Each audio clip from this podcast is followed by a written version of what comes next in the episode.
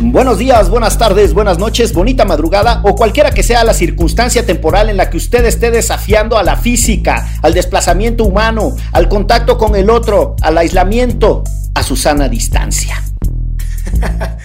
Pues así es, como lo escucha, amigas y amigos de Derecho Remix, si usted está rasgándose las vestiduras, desmembrándose alguna parte del cuerpo ya por la desesperación pandémica que lo tiene guardado en casa, escuche este episodio porque vienen muchas recomendaciones, consejos útiles y remedios efectivos y eficaces para pasar el aburrimiento de esta cuarentena. Y además al final les vamos a contar qué hacemos nosotros y nosotras para acabar con el aburrimiento en nuestra cuarentena, que si mi lavadora, que si los calzones de Miguel, que vamos a tener más hijos, todo eso lo escucharán al final de nuestras vocecillas. Esto es Derecho. ¿Derecho? perdón, no sabía quién iba a decir derecho. Divulgación jurídica para quienes saben reír. Con Ixel Cisneros, Miguel Pulido y Gonzalo Sánchez de Tagle. Cuatro. Hola, estamos en una transmisión especial de Derecho Remix en donde estamos derrotándonos a nosotros mismos y nuestras torpezas para trabajar con la tecnología. Estamos aquí en uno de los primeros momentos de lo que parece ser será un largo encierro, el aislamiento, cuarentenas, distintos conceptos que vinieron a trastocar la vida social, política, económica, no nomás de este país, sino de todo el mundo como la conocemos. ¿Cómo están viviendo estos días? Ixchel, Gonzalo, ¿cómo ven lo que sucede allá afuera? No, pues tremendo, ¿no? O sea, bueno, yo sí he salido un poco, pero la verdad es que eh, por lo menos aquí en la Ciudad de México las calles sí lucen más vacías de lo que normalmente suelen estar con el tráfico tremendo de inicios de semana. Y yo bien, hasta el momento lidiando con tres chavacos que quieren salir y no se puede, eh, lo cual creo que es lo más complicado para las mamás y los papás de, de este país. Y yo, pues yo estoy tranquilo, la verdad debo de decirlo. Eh, veo como los árboles reverdecen, las aves trinan. eh, y, y, pues aquí tratando de, de, procesar esta pandemia que creo que sabemos mucho menos de lo que conocemos y a ver pues cómo nos toca esta, este encierro, porque igual que la chelagüera, yo tengo a dos fierecillas en casa, una de tres años y medio y uno de año y medio que pues lo único que hacen es tratar de, meter los dedos a los enchufes cada que pueden. Oigan, y entre otras cosas de lo que se trastoca está el, el, comportamiento colectivo y la relación con los vecinos en los edificios y en los condóminos. Digo, eh, como muchas otras cosas, eh, los mexicanos en su ánimo aspiracional y querer ser como en otros países, andan haciendo estas ridiculeces como las que circulan de los videos de Santa Fe. Primer día de aislamiento todavía voluntario, en fase preventiva de transición de la fase 1 a la fase 2. Ya estamos en fase 2, muchacho. Vean no, las noticias. Yo sé, yo sé. Sí. Pero me no, refiero pero a, los, de Santa Fe, los videos. Los de Santa Fe llevaban un minuto, un minuto guardado, literal, literal. O sea, el padre de familia seguía yendo con su portafolios a la oficina, al gran corporativo de Movistar, y ya la señora de casa salió con una bandera blanca a cantar el cielito lindo. y eso es justo a lo que me refería. O sea, estábamos todavía en, en, el momento de tomar medidas de carácter estrictamente preventivo, recomendaciones, la transición de fase 1 a fase 2, y estos ya en el encierro, así casi que sacando el violonchelo y el piano de cola para tocar. Ahí en Santa Fe no me imagino cómo estarán en Interlomas, cabrón. Pero viven en casas con jardín y alberca y así, o sea, la neta es que su quédate en casa es mucho más feliz que los que vivimos en un departamentillo. Y en mi caso somos cinco más una perra, entonces creo que, bueno, sí todavía podemos salir aquí a, a ver cómo reverdecen los árboles, diría Gonzalo, pero igual no tenemos alberca ni ninguna de esas comodidades, ni gimnasio, ni nada. Había un señor que se aventó un maratón en su balcón podemos intentar hacerlo adentro de nuestro departamento. Bueno, sí, o sea, medio subnormal el tipo, ¿no? O sea, imagínate nada más correr sobre tu propio eje 42.146 kilómetros. O sea, válgame Dios. Puedo aventarme los 70, los 70 kilómetros, ¿eh? los 70 metros de mi departamento me pueden ayudar a, echar, a aventarme un medio maratón por lo menos. Sí, claro, con eso tienes. Y me decía un amigo en España que la cosa ya sabemos que está más crítica ya, que hay algunas causas que permiten, que el gobierno permite para que salgas a, la calle. Una de ellas es ir a comprar comida, otra es comprar medicinas y otra es pasear al perro. Y me decía mi colega español que la gente está rentando perros para salir a darse un paseo al parque o alguna cosa así. Les voy a rentar la aceituna ahora que, que empiece esa fase. Se alquila. O sea, ¿quién iba a pensar que los criadores de perros iban a hacer su agosto en la pandemia del coronavirus, no? Negociazo. Sí, totalmente. Oigan, pero esa cosa de leer, eh, que diga de leer, esa cosa de echarse el maratón eh, en el balcón es como si uno dice, ahora sí me voy a leer un libro completo y se agarra un párrafo y lo lee 37 mil veces, ¿no? claro, claro. en fin, pues bueno, hemos preparado una eh, transmisión de acompañamiento porque creemos que son momentos también para compartir otras miradas sobre lo que leemos, vemos, escuchamos. Así que si les parece, nos vamos ya de una vez directo a la derechito, a la rola, a la rola, a la ronda de recomendaciones. el encierro se llevó el lenguaje. este, ¿quién quiere empezar, muchachos? Exacto. ¿Quién quiere empezar, muchachos?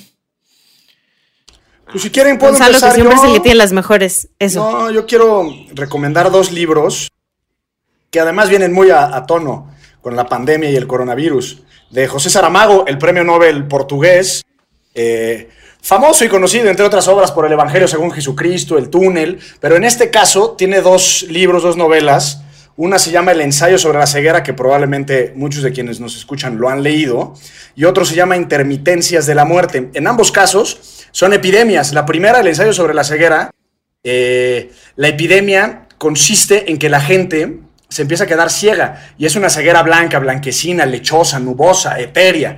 Eh, incluso hay una película en la que sale nuestro colega, a quien mandamos un saludo, un saludo Gael García Bernal, siendo que estoy hablando como, como otra vez como vendedor de Biblias, mis queridos, pero quizás por estar hablando, hablándole a un computador. Pero el otro, Intermitencias de la Muerte, también es una gran, gran, gran novela, porque digamos que el anuncio sería algo así como en un determinado país europeo pequeño, la muerte se deja de hacer presente y la pandemia, precisamente, es que ya no hay muertes en ese país, entonces es un caos. Eh, obviamente la unión de los, de los enterradores, de las casas de muerte, pues se manifiestan y dicen, oigan, pues necesitamos apoyo del gobierno porque ya no hay muertos, nos vamos a quedar sin trabajo y nos vamos a morir de hambre. Y entonces la pandemia justamente es que la muerte deja de hacerse presente. Y en algún momento la muerte regresa de una forma muy curiosa con unas cartas moradas pero si se quieren reír un ratito ahora en el encierro, estos dos libros creo que vienen muy al caso con, con, pues, con nuestro encierro, ¿no? Con estas pandemias mundiales y globales. Qué locura eh, imaginar que estas cosas que uno cree que son de ciencia ficción están tocando en la puerta de nuestras narices, ¿no? No es la primera vez, en, los noventas hubo una pandemia también de ébola muy fuerte eh, y en su momento, pues ya se ha dicho hasta el cansancio, la llamada H1N1, que también eh, estaba adquiriendo dimensiones, no como la que está teniendo este COVID-19, pero sí está teniendo unas dimensiones preocupantes, por lo menos aquí en México. ¿Esa fue la fiebre porcina? Lo cierto es que estas eh, epidemias y estas pandemias coexisten con otras que son de distinto tipo, por ejemplo, las de la violencia feminicida que sucede en los hogares, que hemos hablado mucho en otros episodios de Derecho Remix. O sea, son, son tiempos bien convulsos en donde la historia de la humanidad eh, se encuentra su espejo en la literatura, porque lo que en algún momento creímos que era estricta imaginación, pues nada, tú, está sucediendo. No sé cómo lo veas tú, Ixchel. Sí, em, creo que cuando la influenza, pues sí, igual nos quedamos una semanita en nuestra casa, pero ahora las redes sociales hacen que te des cuenta lo que está pasando en todo el mundo. Entonces, sí es muy impresionante como, por ejemplo, el hashtag COVID-19 ha sido tendencia en Twitter todos los días en todo el mundo, ¿no? Porque es de lo único que estamos haciendo. Y al final también pues le tenemos mucho miedo a lo que no sabemos cómo, cómo se va a procesar o qué va a suceder, ¿no? En, en este caso específico del COVID-19, pues todavía no hay una cura, no hay una vacuna, ¿no? Este, países superpoderosos que veíamos siempre este, proponiendo y con los mejores científicos y estas cosas no me van a pasar. Ahorita veía ayer unas imágenes de Nueva York, donde por cierto todavía no les dijeron que se vayan todos a sus casas, pero pues están como en fase 1, ¿no? Como nosotros, pero vacío así Times Square, o sea, ver esas imágenes de París, igual la Torre Eiffel vacía, los policías correteando a la gente para que se regrese a sus casas. Este sí, una película de zombies. O sea, ahí vienen los zombies por nosotros. En este caso, ahí viene, ahí viene el COVID-19 por nosotros. Ay, mamachiti. ¿Y sus recomendaciones, compañera, de una vez? Écheselas, écheselas. Híjole, como habrían de esperar quienes nos han escuchado más de una ocasión, todas mis recomendaciones tienen que ver con muertitos. ¿Y el orden otra vez, Chela Güera? Esa la recomiendo siempre, siempre, siempre, siempre que tengan chance. Pueden ver la ley y el orden y si, y, si no la encuentran, o sea, si no tienen Netflix, pongan Easy o cualquiera que sea su su sistema de cable preferido y ahí lo verán en, en, los, en el canal de Universal. Pero no, los libros, tanto libros como series que tengo, todos tienen que ver con, con muertitos y eh, los pueden encontrar en Amazon porque ahorita es importante, la mayoría de ustedes no puede salir a comprarlos, ¿no? Entonces, los pueden, los libros que, que, les voy a recomendar los pueden encontrar en Amazon y las series que les voy a recomendar eh, o películas o documentales están en Netflix. Entonces no es necesario que salgan de sus casas. Si ustedes eh, son de las y los privilegiados que nos podemos quedar en casa, pues mejor no salga para evitar que nos pasen o que usted y su familia se enfermen. Entonces, el primero que voy a recomendar se llama Los huesos en el jardín, este, que por cierto me lo regalaron por ahí, no voy a decir quién. este es un gran, gran, gran libro de la editorial Tusquets y habla sobre un policía que compra una casa donde hay, encuentran unas osamentas en el jardín. Entonces se dedica todo el libro a investigar, pero que, que tenían muchísimo tiempo ahí enterrados. Entonces se dedica, este, todo el tiempo de la novela a intentar saber quiénes son las personas que estaban enterradas en el jardín y está muy muy muy interesante porque además es un thriller de misterio muy padre que mezcla la vida del policía, de cómo ser policía, además que está a punto de retirarse y no quiere retirarse hasta no saber quiénes son esos cadáveres que están en el jardín de la casa que estaba a punto de comprar. El otro libro que me fascinó, que yo creo que es uno de los libros que más me ha gustado en la historia, sino el que más me ha gustado en la historia, y se lo dije al autor y casi lloramos juntos, es Hijo de la Guerra de Ricardo Rafael, que mm, también lo pueden encontrar este, en Amazon o en Gandhi, en, en cualquiera de las librerías, y habla sobre mm, un recluso en un penal aquí en, en México esta está basada en entrevistas que hizo Ricardo Rafael a este recluso, que dice ser el Z9, ¿no? uno de los principales, de los primeros Zetas, y cuenta la historia de muerte de un país, pero también la historia como de destrucción y de soledad y de poca solidaridad de las personas en México y cómo se fue forjando un, país tan violento como este. Eh, me han dicho mm, varias personas que han leído este libro que necesitaron de repente darse un respiro porque son demasiados muertitos que van describiendo en este libro, pero a mí que me gustan los muertitos, la verdad es que no tuve que dar ningún respiro y me mega encantó. ¿Ustedes ya lo leyeron tú sí, no, Miguel? Sí, yo sí me lo eché y yo soy uno, como sabes, de los que se tuvo que dar un, un respiro porque eh, ya, ya, les iba a echar una, un arruinamiento por adelanto, pero este a mí lo que me sucedió es que el, en algún momento como que hice la aritmética de cuántos muertos iban narrando de refilón, de nítidamente, este, por accidente, y la verdad, no sé por qué empecé a hacer como esa aritmética y me dio un poquito de tremens, y luego porque narra cosas que también me tocan de manera más personal eh, a propósito de, de lo que vive o ha vivido mi familia en Veracruz y algunos de los episodios que ahí se narran. Entonces está buenísimo, es, es un librazo, yo sí creo que es una aproximación muy profunda a, a las historias concretas del narcotráfico, como que hay, y esto lo dice Ricardo mismo, como que hay demasiada eh, observación del fenómeno del narcotráfico en México desde lo macro, pero le hemos hecho muy poco zoom a las historias más individuales y humanas. Y creo que es un retrato que sin llegar a romantizar ni a, ni a ensalzar al, a uno de los protagonistas, la verdad es que sí te pone en, por lo menos a mí me pasó, en otro plano de relacionamiento con él. Por lo menos así lo viví yo. No, y a mí eso es lo que más... Oigan, y eh, una, una breve reflexión a raíz de las recomendaciones de la Chelagüera. Eh, imagínense este encierro, pero hace unos 20 o 30 años, cuando no había Netflix, cuando no había Amazon, cuando no había sistemas de cablevisión y solo los muy pirurris podían tener su antena parabólica. O sea, estaríamos como tratando de intercambiar videocaseteras beta con el vecino para ver cuál vimos y cuál no. Entonces, pues también el hecho de, de- de tener tanta, tanto acceso a las tecnologías de la información, de verdad Netflix creo que es un enorme, enorme paro para un encierro de esta naturaleza.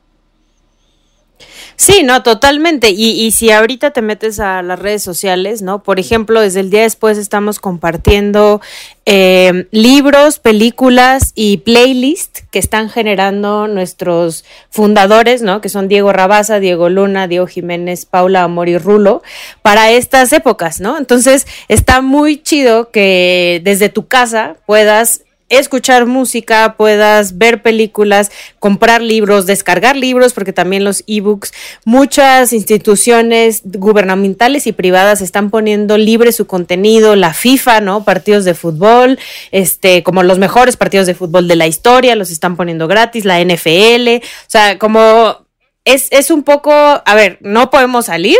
También es un gran negocio, ¿no? O sea, hay que decirlo con todas sus letras. Para ellos, el que alguien este, esté, imagínense lo poderoso que se va a hacer Netflix, de por sí ya lo era después de esto, ¿no? Em, porque sus descargas evidentemente van a subir este, a lo bruto. Entonces, creo que pues, al final, ¿no? Esta eh, historia que había entre, entre el- las películas y el cine, que decían que Netflix nunca iba a ser el negocio que, que, o sea, nunca les iba a competir, ¿no? Pues ahorita, de por sí ya les había competido con varias películas en, en el Oscar y etcétera. Ahorita no podemos ir a los cines y lo que tenemos en casa es Netflix, ¿no? Y las La- demás, la- la no solo Roma, Netflix. ¿no? Exacto. Y, y no solo Netflix, porque además también está Prime Video de Amazon, ¿no? Bueno, aquí en México está Claro Video, o sea, hay varias opciones, pero pues al final Netflix, es la más poderosa y la que tiene más tiempo en el mercado. No, y sin duda va a haber una afectación en la industria del entretenimiento, el teatro y los cines.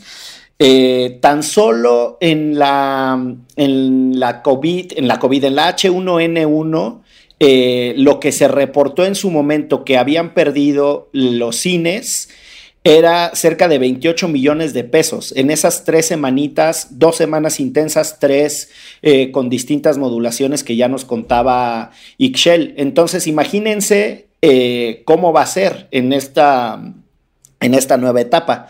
Y hablando de industria deportiva y de Netflix también y de lo que pasa ahora con estas nuevas plataformas, yo escogí una recomendación que me rayó muchísimo. Es una serie cortita, no alcanza a ser de estas así extensísimas de muchas temporadas, que se llama The English Game. Y está en Netflix, es la historia de Fergus Sutter, quien fue el que se le consideró como el primer futbolista profesional eh, en el mundo. Y lo que está lindo de la serie es que es una narración de los orígenes del fútbol inglés cuando todavía era una cosa muy eh, de élites y cómo las élites se apropiaban de, de, la identidad de su barrio, de su club, etcétera, a partir de este deporte y no había ningún equipo competitivo de clase trabajadora.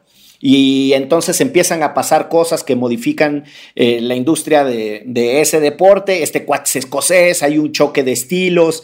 Es muy bonita la, la narración, pero la parte que a mí me hace, que me hace pensar que además tiene puntos de conexión con, con los tiempos más modernos que estamos viviendo, es que eh, lo que se les pagaba a los futbolistas en esa época era cualquier cosa, ¿no? O sea, no había propiamente un salario, les pedían ahí algo para, ¿no? Compensarles, para comer a este cuate, eh, que por primera vez al, al Fergus Sutter le, dan ya como un, un pago más formal, eh, con una casa y tal, se, empieza a trastocar la industria. y eso, por ejemplo, me hacía pensar en dos cosas. Uno es eh, una frase que andaba suelta por ahí en un meme que decía, no sé si sea cierta, hay que tomárselo todo con mucha cautela en estos días, una frase de una científica que ponía sobre la mesa que le querían pagar a un futbolista 900 millones de dólares al año por eh, jugar y que le pidieran entonces a esas personas las curas de las enfermedades y de los padecimientos que estamos teniendo, porque los científicos ganan con mucho esfuerzo 90 mil dólares al año. Y, eso me hacía pensar, pues justo, ¿no? Como en los tiempos que estamos viviendo, los niveles de acumulación de riqueza que han alcanzado a tener los futbolistas, que hoy son más ricos que sus propios mecenas, ¿no? Lo que, lo que tiene este documental, no, no este documental, esta historia, esta serie, eh, que sí tiene fundamento eh, en los hechos de la humanidad, es decir, es de fuente histórica, es eh, que al principio, pues los futbolistas. Saludos a Lolita que al principio los futbolistas eran pues achichincles y medio peluceados por las élites y hoy ya sabemos que los futbolistas acumulan mucho más dinero que las élites. Y cierro la idea porque precisamente eh, pues eso también se pone en manifiesto con esta historia que ha circulado de que Cristiano Ronaldo ha decidido convertir los hoteles que tiene en Portugal en hospitales especiales en el contexto de la pandemia. O sea, es un futbolista que tiene tanto dinero que se puede dar el lujo de subsanar los vacíos que tiene un Estado que sin ser eh, rico como otras potencias europeas, pues por lo menos eh, sabemos que está mejor acuerpado y más calibrado que nuestras instituciones aquí en América Latina, ¿no? Y pues eso, es un futbolista que termina llenando los, los vacíos de la capacidad institucional. Eh, está muy bonita esta serie, The English Game, ahí en, en, el Netflix del que tanto hemos hablado. No nos pagan nada, eh, por cierto, es pura, pura cosa de contexto actual. Pues debería, ¿no? Ya que estamos anunciando tanto. Pues sí. Oigan, Oigan, dale, dale. No, yo hablando igual, este, no la tenía entre mis recomendaciones, pero lo voy a volver a recomendar después de, de tu recomendación de futbolistas, pues ya que estamos hablando de, de, deportistas y muertitos, vayan a ver en la mente de Aaron Hernández en Netflix, son tres capitulitos sobre un jugador de fútbol americano de los Patriotas de Nueva Inglaterra que se convierte en asesino, ¿no? Y entonces, como alguien que tiene todo en la vida, como decías que ahora los futbolistas y también los de fútbol americano, sobre todo, lo tienen todo en, en la vida, los que son exitosos, este, de la noche a la mañana eh, decide matar personas.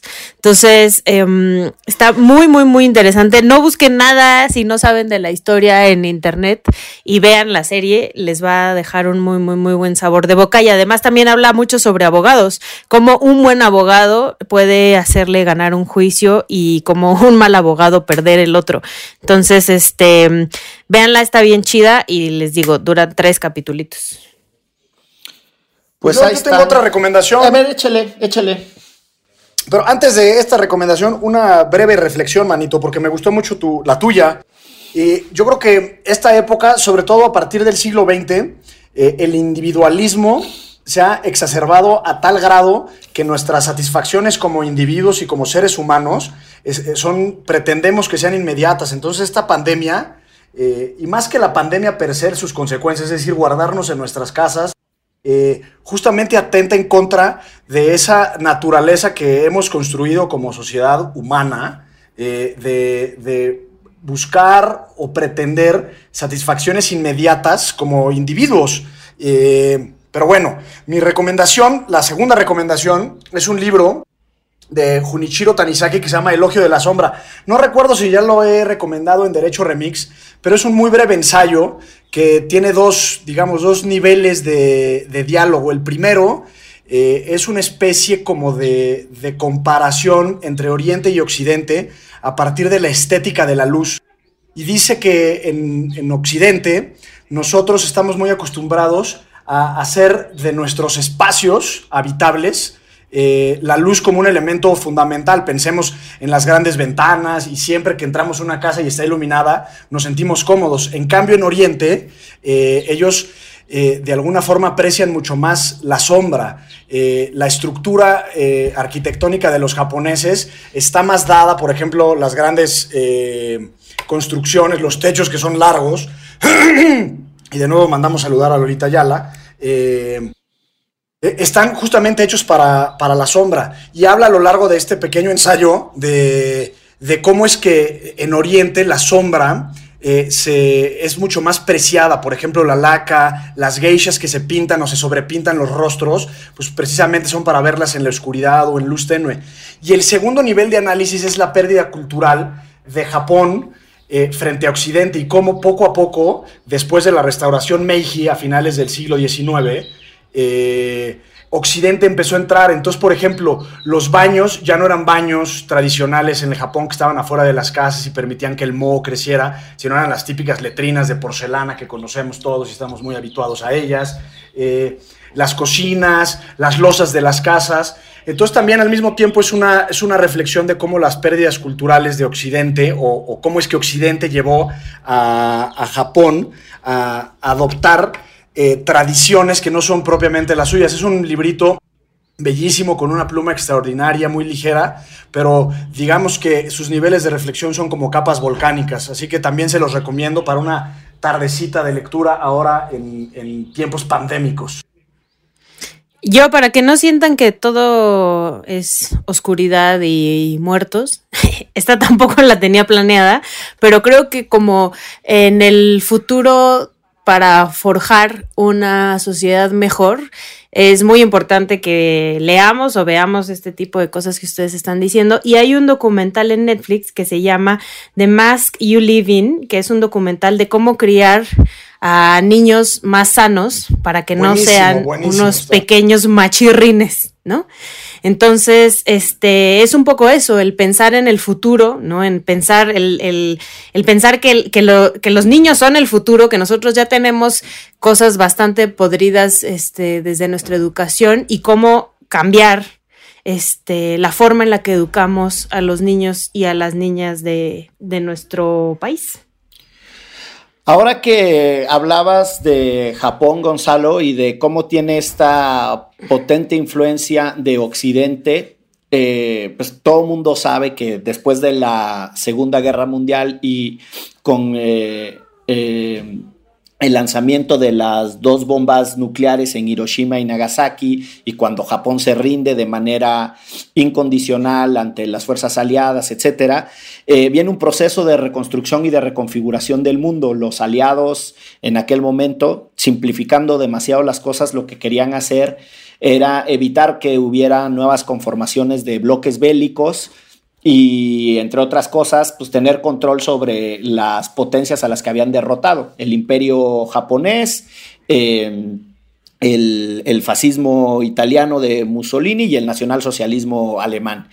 Y una de las consecuencias de eso es que el régimen jurídico japonés en realidad está basado en el modelo estadounidense y eso es algo que se sabe muy poco. La, Corte Suprema de Japón en realidad eh, tiene una altísima influencia del modelo de Estados Unidos con una complejidad distinta que el sistema social de eh, Japón, a diferencia del sistema social de Estados Unidos, funciona como una suerte de contrapeso a la eh, resolución de los conflictos por la vía jurídica. Es decir, la regulación societal en Japón es de tal intensidad que los tribunales no se utilizan para expandir las libertades como en la cultura jurídica de Estados Unidos. Piensen en, no sé, eh, en las películas típicas de los casos de libertad de expresión que son muy complicados en Estados Unidos y que si el derecho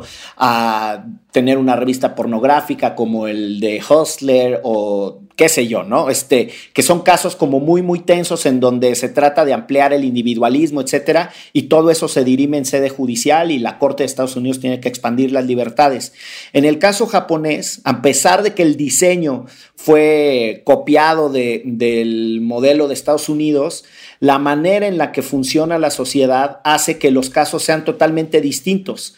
Y una manera de aproximarse a la cultura japonesa es eh, una, una película que se llama The Third Murder, que es sobre un, abogado que, cubre juicios eh, bastante polémicos en Japón. Es, me parece que es una, una, pieza muy interesante. Yo esa la encontré en una de estas plataformas eh, de que uno con, con una con una, con una, ¿cómo se llama esta madre que le bajas al Chrome? Este... A ver, Miguel, lo que tú estás tratando de decir es que usaste un VPN, o sea, una red privada virtual, que puede servir para tener un mayor anonimato en la red, bloquear la publicidad o saltar los bloqueos geográficos. Así pudiste ver tu peliculita, licenciado Bucles. La piratería, manito. No, pues no es la piratería, pero como una de estas cosas, ya ven que sí estamos bien tecnologizados, como una de estas cosas que te permite conectarte como si estuvieras en otro país, eh, se me fue ahorita el nombre, pero no importa, eh, ya regresará. Pero bueno, la pueden ver, este, The Third Murder, y pues nada, como una aproximación también. Los temas de muertitos, pues ni modo, porque sucede en una corte criminal, eh, pero me parece que refleja un montón de, de las cosas japonesas. Y una última cosa muy rápida sobre, sobre esta relación muy extraña entre Japón y Estados Unidos en el contexto de la Segunda Guerra Mundial es que nadie habla de los campos de concentración que hubo en Estados Unidos contra eh, ciudadanos americanos de origen japonés. Esa es una de las derrotas de las libertades civiles de Estados Unidos, de las que, como casi siempre pasa, la historia la escriben los triunfadores. Nadie habla, pero los gringos tuvieron campos de concentración en donde metieron a sus propios ciudadanos solo porque tenían rasgos japoneses. Esa es una de las eh, etapas más oscuras de la historia de los Estados Unidos. Bueno, y también los campos de concentración que los japoneses tuvieron eh, cuando apresaron en las guerras sino-japonesas y en la invasión a Corea de chinos y japoneses. A la fecha los coreanos, o sea, los japoneses de alguna forma son los malos del vecindario. Eh, y, y mucho del reclamo geopolítico y bilateral de Corea hacia Japón es que los japoneses, además de tener campos de concentración, utilizaban como esclavas sexuales a las coreanas. Entonces también los japoneses eh, en algún momento fueron bastante mal portados. También allá se cuecen habas. Si les parece, vamos a hacer una pausa y regresamos a este episodio de recomendaciones en tiempos de aislamientos, sanas distancias y que esperamos que lo puedan escuchar incluso después de que se intensifiquen las fases de resguardo que quede en la memoria de cómo mantener el Ayúdanos a llegar a más personas y seguir elevando el debate. Conviértete en nuestro suscriptor en patreon.com diagonal antifaz. Por un dólar al mes tendrás acceso a contenido exclusivo y nuestro agradecimiento en cada episodio. Patreon.com Diagonal Antifaz. Todo el dinero que recibamos lo reinvertiremos en publicidad para incrementar nuestra audiencia y ser una comunidad más grande.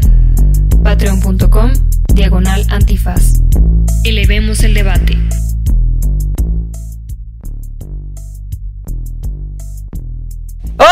Regresamos, pero además tengo todavía un montón de recomendaciones que dar, así que, este, por lo menos, em, de verdad estoy procurando que todo sea accesible, ¿no? Entonces por eso me puse a buscar en Netflix y cosas que les pudieran llegar a su casa.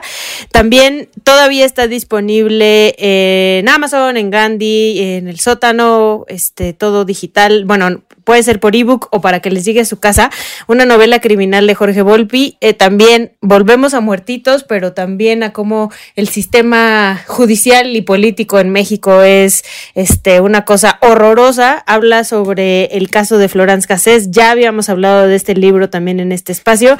Es muy grande, o sea, es un libro muy grande y por eso se los vuelvo a recomendar ahorita porque es un momento en el que tenemos un montón de tiempo. Son casi 500 páginas que seguramente las van a poder leer ahorita. Y en Netflix pueden encontrar, vuelvo a mis muertitos, está Conversaciones con asesinos, que uno de los capítulos es sobre Ted Bundy, uno de los asesinos seriales más eh, reconocidos en Estados Unidos y que además más asesinó mujeres en Estados Unidos. Es además un tipo súper carismático, nadie podía creer que fuera un asesino serial. Eh, y, es las cintas de Ted, de Ted Bundy se llama, y es hablar con el asesino. ¿Se acuerdan que alguna vez les recomendé Mindhunter? Pues aquí es en la vida real, o sea, el, Mind, el Mindhunter en la vida real de cómo hablan con, con Ted Bundy y qué es lo que le hace asesinar a estas mujeres, por qué asesina a estas mujeres, por qué es un tipo tan carismático, por qué había mujeres que iban al juicio, a los juicios de, al juicio de Ted Bundy a tirarle la onda, a decirle que se casaran con ellas. O sea, de verdad es eh, un panorama muy, muy, muy tremendo de cómo la sociedad em, enaltece a personas, aun cuando sea un asesino serial de mujeres, y también en la parte legal está muy interesante porque al final, como todos ustedes y todas ustedes saben, se tiene que defender a una persona aun cuando sea un asesino serial, ¿no? Entonces, los abogados defendiendo a Ted Bundy. Y por último, este, también hay una eh, película, esta es película con Robert Downey Jr. y Mark Ruffalo, que además este, es dirigida por David Fincher que se llama Zodiaco, que es otro asesino serial en Estados Unidos que nunca fue atrapado además em, y que en San Francisco es un asesino serial en San Francisco y em, eh, está muy, muy, muy interesante y muy chida la película. Es, igual un thriller entre policíaco y de suspenso. Y, y hay muchas teorías de la conspiración alrededor porque sí hay, ¿no? O sea, sí hay unas personas que dicen que es un, un tipo y otros que la persona que... Mejor véanla, mejor véanla, para que no les, les spoileré yo más el asunto, pero, pero hay muchísimas más recomendaciones en, en, Netflix, sobre todo de muertitos que a mí me encantan, pero además muchas de ellas relacionadas con el derecho, porque eh, muchas de estas películas o series terminan en juzgados. Oye, Ixchel, ya este, ahorita que te escuchaba el, perfil de las recomendaciones, me acordé de una lista que te había hecho hace mucho de, series de, eh, de otros países que también tratan de la capacidad investigativa del Estado. No la tengo aquí a la mano, pero se las vamos a dejar a quienes son Patreons eh, de Antifaz y que pueden uh. acceder a estos episodios de Derecho Remix, pero además a otros materiales, porque hay también, eh, por lo menos eh, en Sudcorea y en Japón, hay también así como...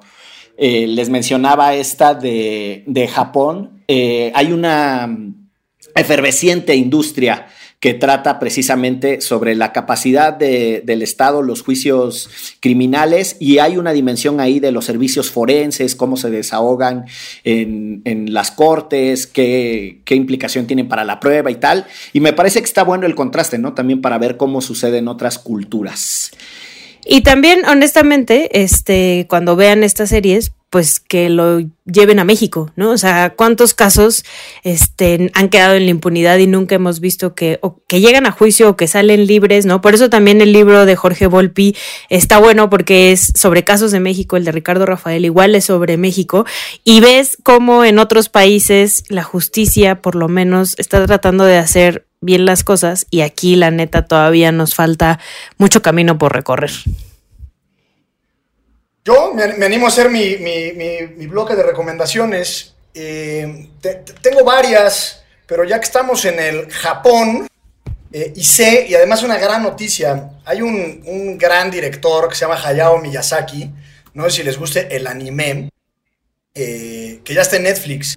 es el, director de los estudios Ghibli, no sé si le suene, pero tiene una película que se llama La princesa Mononoke, eh, que es, un, es, una especie de lucha en contra del, del mal universal y cómo esta princesa eh, rescata al bien y el balance y el equilibrio y la dualidad que tiene que existir en la Tierra. Cualquier cosa que se encuentren de Miyazaki en Netflix, véanla. Eh, pierdan el medio a la, miedo a las caricaturas, eh, porque puede parecer un poco freak, así como de gamer, pero en realidad este, son grandes, grandes, grandes películas con un gran, gran, gran y profundo sentido como trascendente a mí me gustan mucho las caricaturas, Gonzalo. A mí también me encantan. Pero no sé, yo, yo tenía algún prejuicio contra el anime. Pensé que era así como de, no sé, durante mucho tiempo le tuve prejuicio. Malamente, por supuesto, porque no hay razón por la cual tenerle prejuicio al anime. Pero... Un saludo a todos los fans de Goku. Un saludo a todos los fans de Goku, de Massinger Z, de los Que por cierto también ya está en Netflix, Massinger Z. Lo acaban de estrenar en Netflix, Massinger Z. Y, y mi otra recomendación japonesa es eh, un librito, bueno, un libro de mediana envergadura, de unas 350 paginitas, de un autor japonés que se llama Natsume Soseki, que el título es Kokoro. Y Kokoro, como, como, como en las lenguas de verdad, eh, tienen palabras que no pueden ser traducidas, eh, los editores consideraron dejar el término Kokoro. Que Kokoro es esa relación íntima, eh, relativamente rara y especial que existe entre un joven y un maestro, un maestro que usualmente no es familiar, sino, sino tal cual un maestro, una especie como de padrino de la vida, y es la relación entre el muchacho y su maestro y cómo van construyendo una especie de alianza sentimental, amorosa, que va mucho más allá de la relación cotidiana, sino que significa cómo el maestro deja un aprendiz para la vida. Eh, eso por decirlo japonés. Y otra recomendación que también viene al caso es el famosísimo libro italiano eh, que se le llama El Decamerón de Boccaccio. El Decamerón de Boccaccio es, una, es un libro que consta como de 100 o 120 cuentitos o cuentos largos.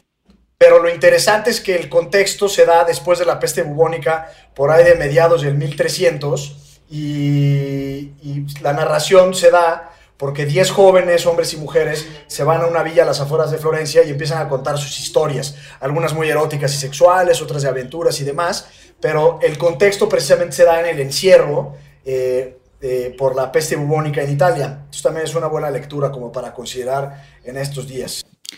Es un librazo ese del de. Eh, tiene uno de los cuentos que yo leí de adolescente y que me dejaba más eh, como enfurecido contra la Iglesia Católica porque trata de un sacerdote que engaña a, una monja diciéndole que son presencias divinas y entonces tienen sexo por eso y tal. Muchos de los cuentos son efectivamente muy, muy eróticos y eran ultra transgresores de su época, es lo que quiero decir con, el, con el ejemplo. Oigan, yo traía otras recomendaciones de otro perfil, pero escuchando a Gonzalo hablar de, anime y de caricaturas y la potente defensa que hizo Ixchel diciendo que le gustaban, eh, yo, quiero, eh, en ese caso, hablar de, un par de abogados que salen en parte del universo del cómic, en el caso de Daredevil, y son Nelson and Murdoch. Eh, Murdoch es propiamente Daredevil y Nelson es su compañero de universidad. Y la historia, bueno, como ustedes saben, quienes, quienes son mucho más eh, ilustrados y conocedores del mundo del cómic que nosotros, eh, hay distintos autores que van tomando las secuelas y les hacen precuelas o les hacen otros eh, planteamientos al guion y van elaborando historias distintas y entonces en algún momento, por ejemplo, Daredevil tiene que ver con Spider-Man y se hace muy interesante la cosa. Pero lo que me gustaría, más que recomendar Daredevil, es recomendar a este despacho de abogados, Nelson and Murdoch, porque es muy interesante la manera en la que se va tejiendo en las distintas etapas de, la historia del superhéroe neoyorquino, hijo de un boxeador eh, que queda con ánimo de venganza y para hacer justicia. Y parte de esto es porque en algún momento de la historia estos dos abogados, eh, al ser eh, restringidos para ejercer la profesión, particularmente Murdoch, se tienen que ir de Nueva York a San Francisco y cuando llegan allá eh, em, cambian el giro y tienen una, una manera de entender la asistencia jurídica bastante salvaje, que es como asesorando a las personas cómo hacer justicia por propia mano. Ahí hay una una cosa muy de, la cultura estadounidense en donde siempre están en una dualidad. Eh, al mismo tiempo, bendiciendo y hablando maravillas de sus instituciones y por otra parte permanentemente en esta noción ultraliberal, libertaria, siempre contra el Estado, siempre de incluso esa noción del derecho natural que no tienen otras culturas ni otros países, eh, pues al final se trata de que se haga la ley divina y si la ley divina es que tú te chutes a alguien, lo puedes hacer. Entonces creo que, creo que entrarle al mundo del derecho desde, desde otra perspectiva, en este caso con, con el libro de Nelson and Murdoch, puede ser eh, una buena forma. Y ya que hablabas de Italia, eh, cuando empezaste a hablar de Italia me acordé de un documental que está, ese sí está disponible en YouTube, que se llama Il Proceso y es evidentemente, o sea, trata sobre lo que sucedía en el momento en el que Italia decide desmantelar sus redes de macrocriminalidad y con ese terminajo que tanto le gusta a Excel Cisnero de los macroprocesos. Me fascina. los macroprocesos judiciales. Eh, ustedes saben que, los fiscales... Italianos, con el caso de un fiscal famosísimo que es Falconi, que son asesinados, hay, hay una represalia durísima de la eh, de la mafia italiana eh, y los empiezan a asesinar y es un voladero de personas. No es la película del padrino, no es eh, Martin Scorsese haciéndole al cuento, no es Al Pacino, era la realidad italiana de inicios de los ochentas.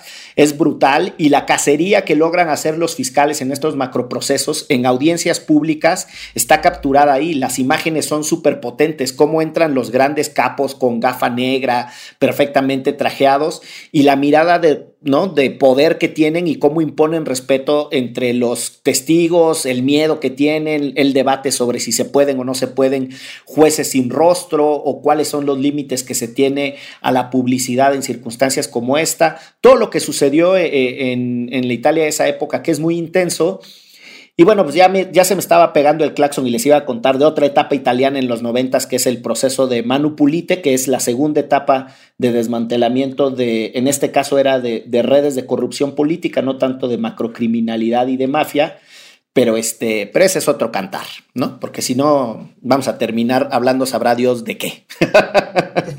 No, y ya si de plano se acabaron todo Netflix, toda este Amazon Prime, así, vean Bob Esponja. Bob Esponja siempre es muy amigable y amable con la vida, siempre nos da un futuro mejor. Este, si tienen hijos e hijas, se los agradecerán. Entonces, hay ahí una gran opción, de verdad, denle, denle una oportunidad. Y porque de Peppa Pig ya estamos hasta el copete, ¿no? Total, totalmente. debo decirles que detesto a Peppa Pig y a toda su familia, ¿eh? Yo ya superé, bueno, yo no, mis hijos ya superaron la etapa de Peppa Pig, entonces lo agradecemos, lo agradecemos. Oigan, yo nada más para no quedármelas en el tintero, porque las dos eh, recomendaciones que yo traía, eh, una era Brooklyn 99, que es, es con mucho humor, es una comedia sobre lo que sucede en una estación eh, de policía. Son propiamente fiscales eh, en Estados Unidos, obviamente en la ciudad de Nueva York.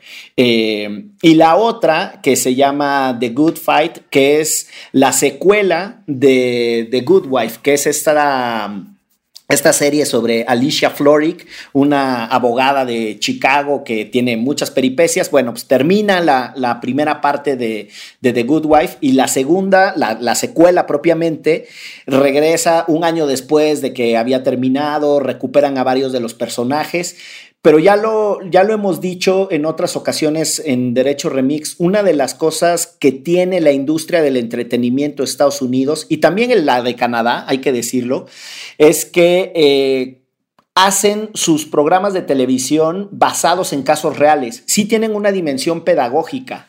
Incluso hay un debate entre teóricos a propósito de lo que le gusta Ixchel de, de los servicios forenses muy sofisticados, que dice que el hecho de que sean tan perfectos y tan científicos hace que la ciudadanía termine siendo más exigente con sus policías. Es decir, aunque tienen un montón de fantasías sobre la capacidad de investigación forense, que sí, que no puede hacer el ADN, por ejemplo, eh, pues termina teniendo un efecto positivo porque la gente se la cree que sí se pueden resolver casos con tanta ciencia y entonces están chingui chinga sus autoridades de que lo hagan mejor.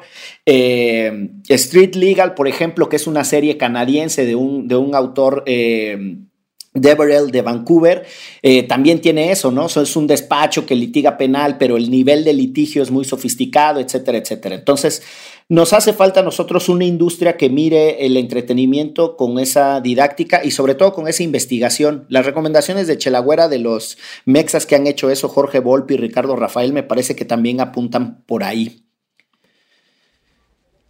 Eso mero. ¿Y yo? Pues, ¿qué? ¿Es cuánto? Yo para no quedarme también, como decía el, propio licenciado Bucles, para no dejarlas en el tintero, eh, tengo tres últimas recomendaciones, no me voy a llevar mucho tiempo, ya que hablábamos de Italia, un librazo, pequeño libro, pero con una pluma extraordinaria de, Alessandro Barico, se llama La esposa joven. Eh, y digamos, parte de la salsita de este libro es una familia que vivía en la campiña italiana y que temían toda la familia morir de noche.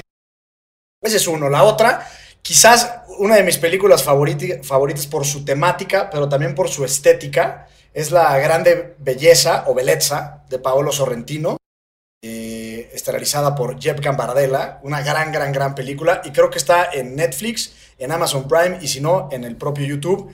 Y por último, eh, yo este documental lo vi en, en YouTube, eh, se llama Honeyland. Suena, es una recomendación medio, medio a la Barbie con Dechi, porque es un documental de Macedonia y habla de la historia de una mujer de origen turco que se dedica a recolectar miel de forma tradicional y ancestral y cómo llega un poco la modernidad y le da en la torre. Pero es quizás el documental más bello que jamás haya visto. Honeyland, como tierra de la, de la miel. Órale. Eh, pues. Qué bonito, ¿no? Sí, pues si les parece. Oigan, pues si les parece, vamos eh, a despedirnos cumpliendo la promesa, la promesa de cierre de este episodio. ¿Qué sucede en las intimidades del el aislamiento de los conductores de Derecho Remix? Yo, como soy un solterazo y vivo en un departamento muy pequeñito, eh, no he corrido ningún maratón aquí dentro pero me paseo como, como Jerry Maguire en, paños menores y con bailando con la escoba. Me pongo mis canciones aquí. me echo la, me echo la de contaré la historia de una famosa persona y bailo la chona y me quiebro a la escoba. Me quiebro a la escoba y al trapeador si se pendeja también. No, pues yo lo que, lo menos que estoy es sola, ¿no? Porque volvemos a que somos una familia numerosa de cinco integrantes más una perrita, entonces somos seis personas en este departamento. Ha sido muy divertido, la verdad, eh, estar con los niños tanto tiempo, a veces también desesperante, porque pues, no estamos acostumbrados y acostumbradas a estar todo el tiempo juntos, ¿no? Ni ellos ni nosotros.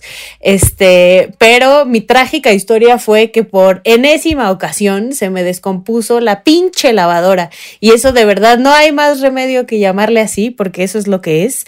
Este, nunca compren el centro de lavado Mave. Nunca. Esa es la recomendación de señora que les puedo dar, porque tengo menos de seis años con ella y la he mandado a arreglar en cinco ocasiones. Entonces, de verdad mi desesperación fue tal cuando se me volvió a descomponer el sábado de la semana pasada que dije, ya, a la chingada de esta pinche lavadora, voy a comprar otra. Y me metí a, la volviste a, comprar en este, a internet y la emoción total fue en este momento, mientras estábamos grabando Derecho Remix, que vi por la ventana que venía el señor cargando mi nueva lavadora. Oigan, ahí viene una lavadora, no sé si es la nuestra. Y tuve que mutear estos micrófonos para poder gritar ¡La lavadora! Porque como ustedes sabrán, en una familia de seis personas, eh, el tener una lavadora con secadora es básico porque somos un montón de personas este, ensuciando ropa todos los días, los cuales tres son niños, y es súper complicado. Y pues eso, mi tip de señora es, este, averigüen bien antes de comprar electrodomésticos. Lo bueno es que ahora todo te lo traen a tu casa, así que ya llegó mi nueva lavadora y soy muy feliz. Yo eh, debo decir y debo hacer una confesión que la semana pasada no me guardé lo suficiente eh, de la cuarentena, así que mi vida fue más bien regular ordinaria. Eh, pero desde el fin de semana, pues he, eh, recordado que lavar platos es una muy buena actividad, pero que detesto lavar vasos. Siempre se me ha complicado mucho. Y peor mamilas. Como que los dedos no entran bien y se complica un poco la ecuación de, tratar de quitarle la... Pero ya hay cepillitos, Gonzalo. no hay en mi casa. No hay en mi casa. Entonces quitarle la leche que se asienta hasta abajo es medio complicado. Trapear es una gran actividad, de verdad se las recomiendo. Eh, no descanso. pero ¿qué me dices? ¿Qué me dices de lavar el baño? De lavar el baño, sí. Sí, ese no, es divertido nunca y tiene uno que hacerlo, ni pex. Sí, sí, sí. Pero más que contarles lo que yo he hecho, es una convocatoria en ustedes, si ustedes la quieren tomar, por supuesto. Pero siéntanse creativos de ponerse las prendas viejas, si tienen algún calzoncillo atigrado, úsenlo, úsenlo. Encuentren nuevas formas, si viven en pareja, de, de romancear con su, con su mejor complemento. Eh, cocinar. A menos de que tengan síntomas del COVID-19. Si tienen tos, irritar la garganta, eviten contacto físico, aun cuando estén en la misma familia. Sí, claro. Pero pues bueno, eso sería mi tratar de, de alivianarse y pasarla de la mejor forma posible. Si se presta eh, la intimidad, pues ustedes denle rienda suelta al acto amatorio, al aparamiento, eh, etcétera, ¿no? Este es como chingos. Son, muchas horas, ¿no? Este, pero, pero más chingos de chamacos después de esta cuarentena. de chamacos. Sí. Este, ni, ni va a importar que el calzón ya no tenga elástico y que ya esté el algodón hecho bolita. Chingue su madre. Pues muy bien. Si les parece, nos vamos porque esto fue. Derecho. Remix. Muy bien. Llegamos a la otra orilla, muchachos. Sí, logramos. Contra todo pronóstico, ¿no? Sí. Divulgación jurídica para quienes saben reír. Con Ixel Cisneros, Miguel Pulido y Gonzalo Sánchez de Tagle. Derecho